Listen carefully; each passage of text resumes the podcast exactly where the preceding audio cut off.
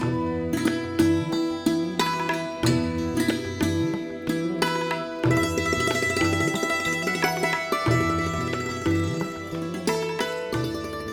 सुन रहे हैं वैदिक लाइव पॉडकास्ट पर डॉक्टर देव कृष्णदास जी की मधुर वाणी में उपनिषद पर व्याख्यान की श्रृंखला में उपनिषद रहस्य, एपिसोड संख्या सत्रह। नमस्कार मित्रों, आज उपनिषद रहस्य इस कार्यक्रम में आप सभी लोगों का स्वागत है। आज हम चर्चा करेंगे मानव जीवन की सार्थकता इस विषय पर। मित्रों, मानव एक सामाजिक प्राणी है। उसकी समाज में जीवितावस्था कायम करने के लिए बहुत बड़ी आवश्यकता है। उसे अपने जीवन के रहस्यों को जानना है। समाज के लिए और सामाजिकों के लिए एक प्रशस्त मार्ग उसे तय करना है। इसलिए मानव जीवन की यथार्थता उसे हर हालत में समझना चाहिए। इस विषय को सक्रिय बनाने के लिए आज हम लेते हैं। ईशोपनिषद का जो पंद्रहवा मंत्र, उसको विषय बनाते हैं, उस पर चर्चा करते हैं। सबसे पहले सस्वर पाठ करते हैं इस मंत्र का। ओम वायुरनिलमृतमथेदम भस्मांतम शरीरम। क्रतुस्मर क्लिबे स्मर कृतम स्मर। प्रस्तुत मंत्र में मानव जीवन की यथार्थता, मानव किन किन परिस्थितियों के साथ संघर्ष करता हुआ जीवित रहता है? और इस जीवित मानव के लिए अपने जीवन काल में क्या क्या कर्तव्य कर्म होते हैं, किस आजीविका के साथ वो जिए, किस वृत्ति के साथ वो जिए, ताकि उसका जीवन सफल हो जाए, इस पे मार्मिक चर्चा सन्निहित है। इस विषय को हम आज खोलते हैं। सबसे पहले इस मंत्र में कहा गया कि, हे मानव, तू अपना जो अस्तित्व है उसको समझो।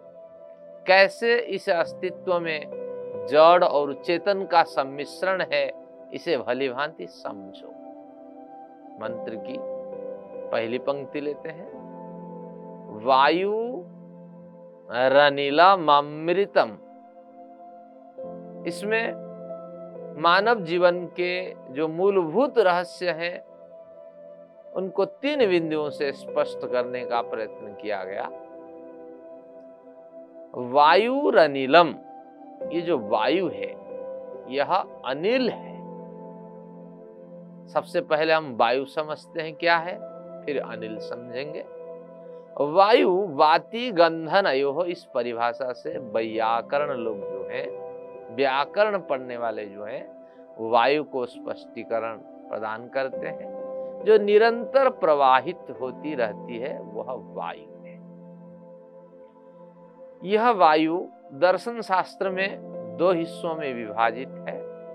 एक भौतिक वायु, जो पाँच भूतों के अंदर, पृथ्वी, आप, तेज, वायु और आकाश, इन पाँच भूतों में से एक भौतिक वायु, एक पृथक तत्व है।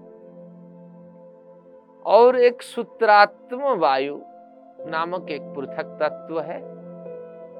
सूत्रात्म वायु से अभिप्राय है कि वह परमाणु, जो परमाणु रूप में नित्य है और सामान्य भौतिक वायु से अभिप्राय है, जो कार्य जगत में अनित्य है। महर्षि दयानंद इसी सूत्रात्म वायु की बड़ी चर्चा करते हैं कि आत्मा इसी सूत्रात्म वायु में निवास करती है। अब उसकी चर्चा धीरे धीरे हम शुरू करते हैं। यह वायु जो निरंतर प्रवाहशील रहती है और जिसके दो स्वरूप है कि भौतिक और सूत्रात्म वायु के रूप में है यह वायु जो मानव जीवन को सक्रिय बनाए रखती है, यह वायु वास्तविक क्या है? यह वायु जिसे हम वायु कहते हैं, वो अनिल है। अनिल से अभिप्राय है, ईड़ शब्द का अर्थ होता है, व ईड़ा शब्द का अर्थ होता है निघंटु में पृथ्वी। तो अनीलम अनीलम इस शब्द का अर्थ हुआ कि पृथ्वी तत्व से जो रहित है, अपार्थिव है। यह वायु अपार्थिव है। यानी जिसे आप पार्थिव वायु समझ रहे हैं, यह अपार्थिव है। तत्वतः इस वायु से अभिप्राय, भौतिक वायु नहीं, न ही सूत्रात्म वायु है, वायु से अभिप्राय शास्त्रकार को वेद मंत्रों के दृष्टा को, उस वेद मंत्रों के उपदेश देने वाले परमेश्वर को अभिप्राय है कि आत्मा की चर्चा करना है। यहाँ वायु शब्द से आत्मा यानी जीवात्मा का ग्रहण होता है। यह जीवात्मा कैसा है? प्रश्न उठा, ना ये जीवात्मा वायु है।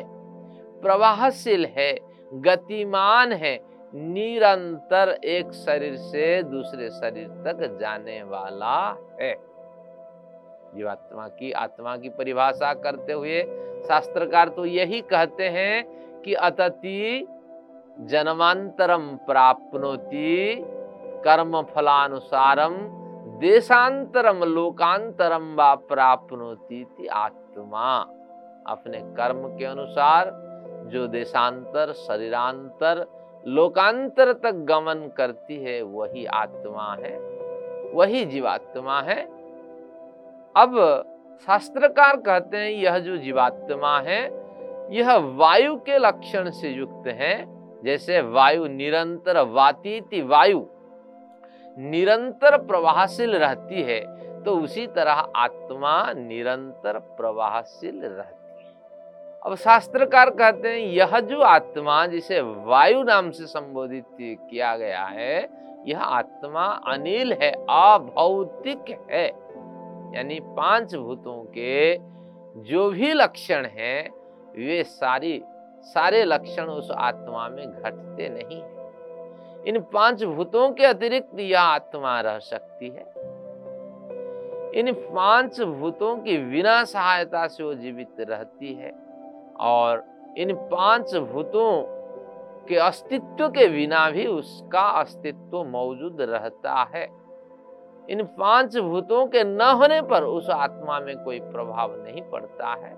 तो ऐसा ही आत्म तत्व है जिसकी अनिल शब्द से परिभाषा यहाँ की जाती है और शास्त्रकार जो कहते हैं वास्तविक सही बात कहते हैं। क्योंकि हम जानते हैं इस संपूर्ण जगत में, भौतिक जगत में वायु एक महान तत्व है। और ये वायु ऐसा महान तत्व है, कोई भी पदार्थ यहाँ मौजूद नहीं है जिसके अंदर वायु मौजूद ना हो। हमारी इस जागतिक पृथ्वी की बात कर रहे हैं। इसी पार्थिव जगत में सबके अंदर यह वायु प्रविष्ट है। लेकिन हैरानी की बात यह है आत्मा अभौतिक होने से पाँच भूतों से, परे होने से आत्मा के अंदर वायु का प्रवेश नहीं भले ही आत्मा के बाहरी आवरण पे वायवीय शक्ति का प्रभाव हो, लेकिन आत्मा अभौतिक होने से वह वायवीय शक्ति उसके अंदर प्रवेश नहीं कर सकती। तो इसीलिए वास्तविक शास्त्रकार यही कहना चाहते हैं कि वायु जो है, वह आत्मशक्ति से परे नहीं है, यानी आत्मशक्ति वायवीय शक्ति से परे है। अब मूल बात पे चलते हैं।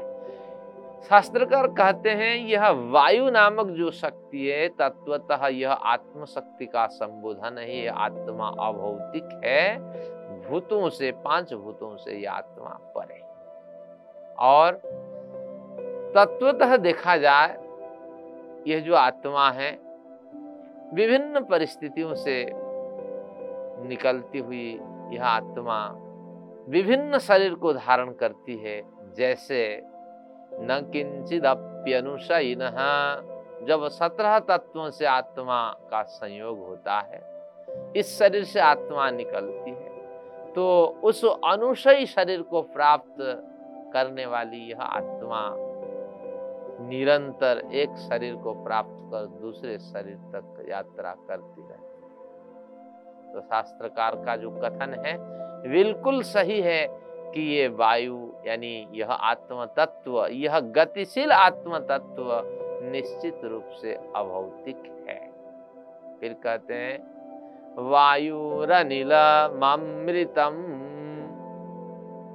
यह जो वायु है अनिल और अमृत भी है। अमृत यानी कभी भी विनाश को प्राप्त नहीं करने वाला यह आत्म तत्व है। आत्म तत्व का कभी भी विनाश होता ही नहीं है। यानी पाँच भूत विनाश को प्राप्त कर सकते हैं। आत्म तत्व का विनाश नहीं हो सकता है। क्यों? बढ़िया ढंग से उसका प्रतिपादन करता हुआ सांख्य दर्शनकार कहता है निर्गुणत्वाचित धर्मा जिसे आप आत्मा कहते हैं, वो निर्गुण है। तो इसलिए निर्गुण होने से चेतन धर्म वाला है। वा आत्मा चेतन धर्म वाली है निर्गुण होने के कारण। प्रकृति तीन गुणों से बंधी हुई है। सत्व रज तम प्रकृति के गुण है। तो इन गुणों से प्रकृति प्रभावित रहती है, लेकिन आत्मा निर्गुणत्वाद गुण रहित होने के कारण चित धर्मा, यानी चेतन धर्म से युक्त है। आत्मा नित्यांत चेतन है। संख्य दर्शनकार अन्य एक सूत्र में इसको स्पष्ट करता है, जिसे अब आत्मा कहते हैं, केवल चेतन नहीं, वो नित्य, शुद्ध, बुद्ध, मुक्त आत्म तत्व है। नित्य शुद्ध से अभिप्राय है कि विशुद्ध स्वरूप से वो हमेशा विद्यमान रहता है। और बुद्ध शब्द से ज्ञान ग्रहण करने की इसमें अनंत शक्ति मौजूद रहती है। किसी भी स्थिति में वो ज्ञान ग्रहण करने के लिए सक्रिय बनी रहती है। मुक्त शब्द से अभिप्राय है कि समस्त अविद्याओं से परे हैं। और नित्य शुद्ध बुद्ध और ये मुक्त जो आत्म तत्व है, वही अमृत है, कभी भी मृत्यु को प्राप्त नहीं करने वाला है। अब यहाँ प्रश्न उठ के खड़ा होता है कि सृष्टि में जब सब कोई मृत्यु को प्राप्त करता है तो आत्मा मृत्यु को क्यों प्राप्त नहीं कर सकती? जीवात्मा मृत्यु को क्यों प्राप्त नहीं कर सकता? अब इसका कारण है कि जिसका, जिसके पीछे कारण ही मौजूद नहीं है, जो स्वयंभू है। यानी आत्मा को निर्माण करने के पीछे कोई भी उपादान कारण मौजूद नहीं है।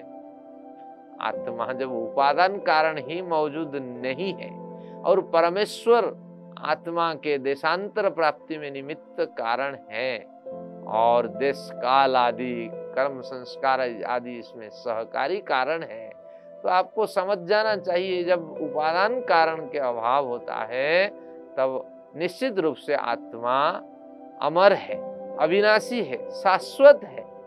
तो इसलिए शास्त्रकार कहता है यह आत्मा जिसे आप कहते हैं, वो अमृत है। आत्मा के बारे में शास्त्रकारों ने न्याय शास्त्र में गंभीर चर्चा हुई है। आत्मा यद्यपि अमर है, परंतु वह अपने प्रारब्ध के कर्मफल के वश में ईश्वराधीन है। क्योंकि आत्मा स्वतंत्रता के हिसाब से अनेक कार्य करती है, परंतु परमात्मा सर्वज्ञता के अधिकार से उस आत्मा के समस्त कार्यों को जानते हैं और तदनुरूप उस आत्मा के योग्य जन्म, कर्म और फल प्रदान कर उसे प्रभावित करते रहते हैं। यही सृष्टि का नियम है और सांख्य दर्शन कर आत्मा की परिभाषा करता हुआ कहता है, इच्छा, द्वेष, प्रयत्न, सुख, दुख, ज्ञान अन्यात्मनुलिंगानी इस आत्मा के जो लक्षण हैं तो इन लक्षणों को भली भांति हमें समझ लेना चाहिए ताकि आत्मा के जो अमृतत्व है, वह स्पष्ट हो सके। आत्मा प्रयत्न करती रहती है। आत्मा से अभिप्राय जीवात्मा निरंतर कुछ ना कुछ प्रयत्न करता रहता है। अगर प्रयत्न करता है तो निरर्थक प्रयत्न नहीं करता। उसके पीछे इसके जो नैमित्तिक गुण होते हैं, वो कारण होते हैं। क्या है? इच्छा, द्वेष, प्रयत्न, सुख, दुख। उसे जहाँ से सुख मिलता है, उस ओर उसकी प्रवृत्ति होती है। जहाँ से दुख मिलता है, उस ओर उसकी निवृत्ति होती है। तो सबसे पहले वो सुख की ओर प्रवृत्त होता है और दुख की ओर उसकी निवृत्तियाँ देखी जाती है। अब चर्चा करते हैं कि सुख की ओर अगर प्रवृत्ति होती है तो आगे उसके नैमित्तिक गुण आते हैं इच्छा, क्योंकि उसी सुख को हमेशा प्राप्त करने की ओर प्रवृत्त होता है। और यहाँ अगर दुख मिला तो इस दुख से निवृत्ति प्राप्त करने के लिए उसका प्रवाह चलता रहता है, उसकी प्रवृत्ति देखी जाती है, लेकिन वहाँ दुख में द्वेष होता है। और ये इच्छा और जो द्वेष है, इनके पीछे, इच्छा के पीछे सुख है द्वेष के पीछे दुख ही कारण है तो तदनुरूप प्रयत्न होता है। लेकिन इन सब का नियमन करता है हमारा ज्ञान। यानी समझ जैसे होगी तो उस वस्तु को प्राप्त करने की इच्छा होगी तो उस इच्छा से सुख की प्राप्ति होगी, और वह सुख निरंतर मिले इस दृष्टि से आत्मा का प्रयत्न निरंतर चलता रहेगा। अब दूसरे क्षेत्र में चलते हैं दूसरे क्षेत्र की बात करें तो वहाँ भी वही स्थिति है कि ज्ञान जैसे होगा, जिसे हम अपने लिए हितकर नहीं समझते हैं तो उस ज्ञान के प्रति द्वेष होगा। उस द्वेष से दुख दिखाई पड़ेगा। उस दुख को प्राप्त न करने की आत्मा में प्रवृत्ति होगी तो वही प्रवृत्ति प्रयत्न कहलाता है। तो इस क्षेत्र से अगर छलांग लगाएँ तो द्वेष के क्षेत्र का छलांग होगा प्रयत्न। प्रयत्न से दुख दुख से द्वेष और द्वेष से ज्ञान। इस क्षेत्र से अगर हम छलांग लगाएँ तो सबसे पहले आपका प्रयत्न प्रयत्न से सुख सुख से इच्छा इच्छा से ज्ञान। तो ज्ञान वह केंद्र बिंदु है, प्रमुख बिंदु है जो हमारे जीवन को संतुलित बनाता है। तो इसलिए शास्त्रकार कहते हैं कि आत्मा के वास्तविक स्वरूप को जानना है, सृष्टि के रहस्यों को जानना है। इस संसार में भली भांति आप जीवन जी सकें, इस रहस्यों से अवगत होना है।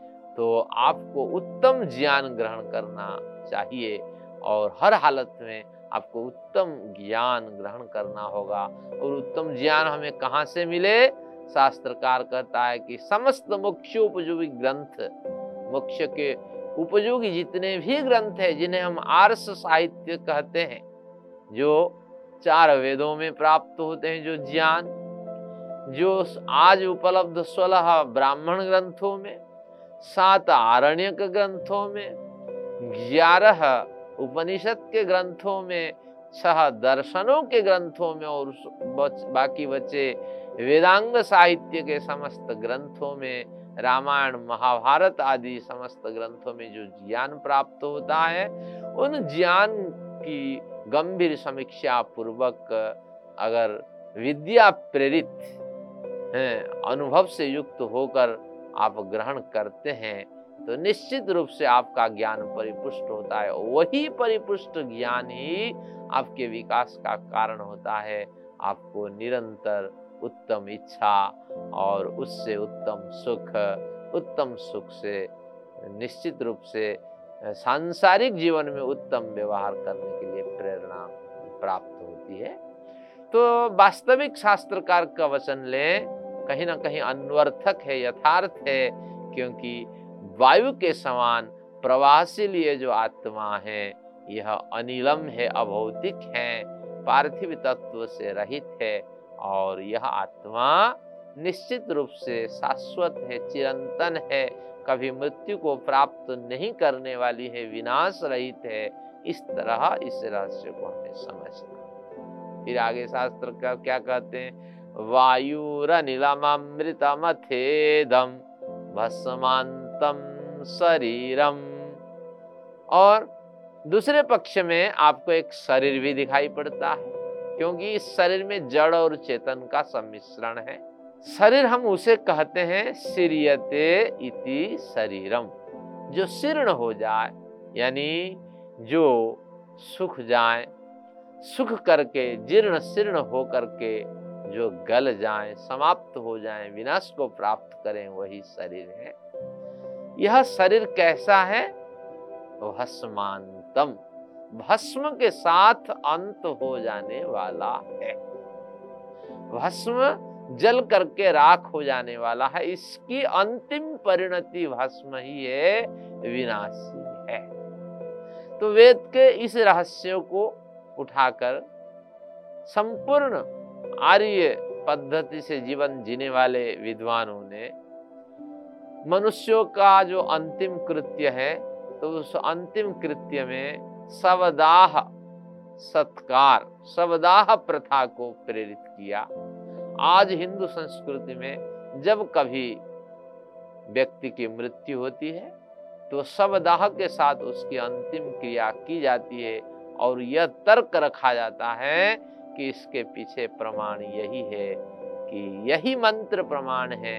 ईशोपनिषद का या यजुर्वेद के यह पंद्रहवा जो मंत्र है, यही कहता है कि शरीरम भस्मांतम यह शरीर है, शीर्ण होने वाला, यह जो भौतिक अस्तित्व है, यह भस्म के साथ समाप्त हो जाने वाला है। तो गंभीरता से देखा जाए कि यह जो आज प्रथाएँ चल रही है कि लाश को डिस्पोजल करें, भली भांति इसको जल करके राख कर दें और यही उसकी अंतिम परिणति है। तत्वतः यह यथार्थ नहीं है, क्योंकि आज अनेक समस्याओं से मानव प्रजाति गुजर रही अगर आपके नेत्रदान से कई लोगों का कल्याण होता है, आपके शरीर के विभिन्न अंगों के दान से कईयों को जीवन प्राप्त होता है तो निश्चित रूप से वह भी भस्मांत कहलाएगा। क्योंकि शरीर की अंतिम परिणति केवल जला देने से नहीं, शरीर की अंतिम परिणति नष्ट हो जाने से भी है, खाद हो जाने से भी है। तो इसलिए यह कोई विशेष मान्यता नहीं है कि भस्म के साथ ही हम अंतिम कृत्य करें, क्योंकि सन्यासी की बात करें, यही भारतीय परंपरा है। सन्यासी जब अंतिम पर्याय में संस्कार, जीवन संस्कार करता है, सन्यास व्रत ग्रहण करता है, उस समय वो अपने लिए अंत्येष्टि कृत्य कर लिया करता है। वो मेड़ पे गिर जाए, जंगल पे गिर जाए या हिरण के झुंडों में मृत्यु को प्राप्त करें या शेर उसे खा जाए, कोई मायने नहीं रखता तो इसलिए तो उस सन्यासी परंपरा से हमें सीखनी चाहिए। अगर अंग दान करते हैं नेत्र दान करते हैं और इस शरीर को किसी बड़े मेडिकल इंस्टीट्यूट को आप दान करते हैं, निश्चित रूप से यह भी आपका भस्मांतम शरीरम हो जाता है। तो आप बल्कि भस्मांत की स्थिति में नहीं होते आप सन्यासी व्रत से दीक्षित हो गए होते हैं तो यह समझ लेना चाहिए। जिस दिन आप शरीर दान करने के लिए पर्ची में साइन करते हैं तो समझ लेना चाहिए। उसी दिन आपका संस्कार, सन्यासी संस्कार शुरू हुआ और आपके शरीर शांत होने के बाद शरीर का जैसे जैसे उपयोग होगा तो सन्यासी जन्म का फल निश्चित रूप से आपके आत्मा को प्राप्त होगा, यह समझ लेना चाहिए। आज इस चर्चा को यहीं विराम देते हैं। इस चर्चा को हम अगले सत्र में विशेष रूप से प्रस्तुत करेंगे। तब तक के लिए नमस्कार।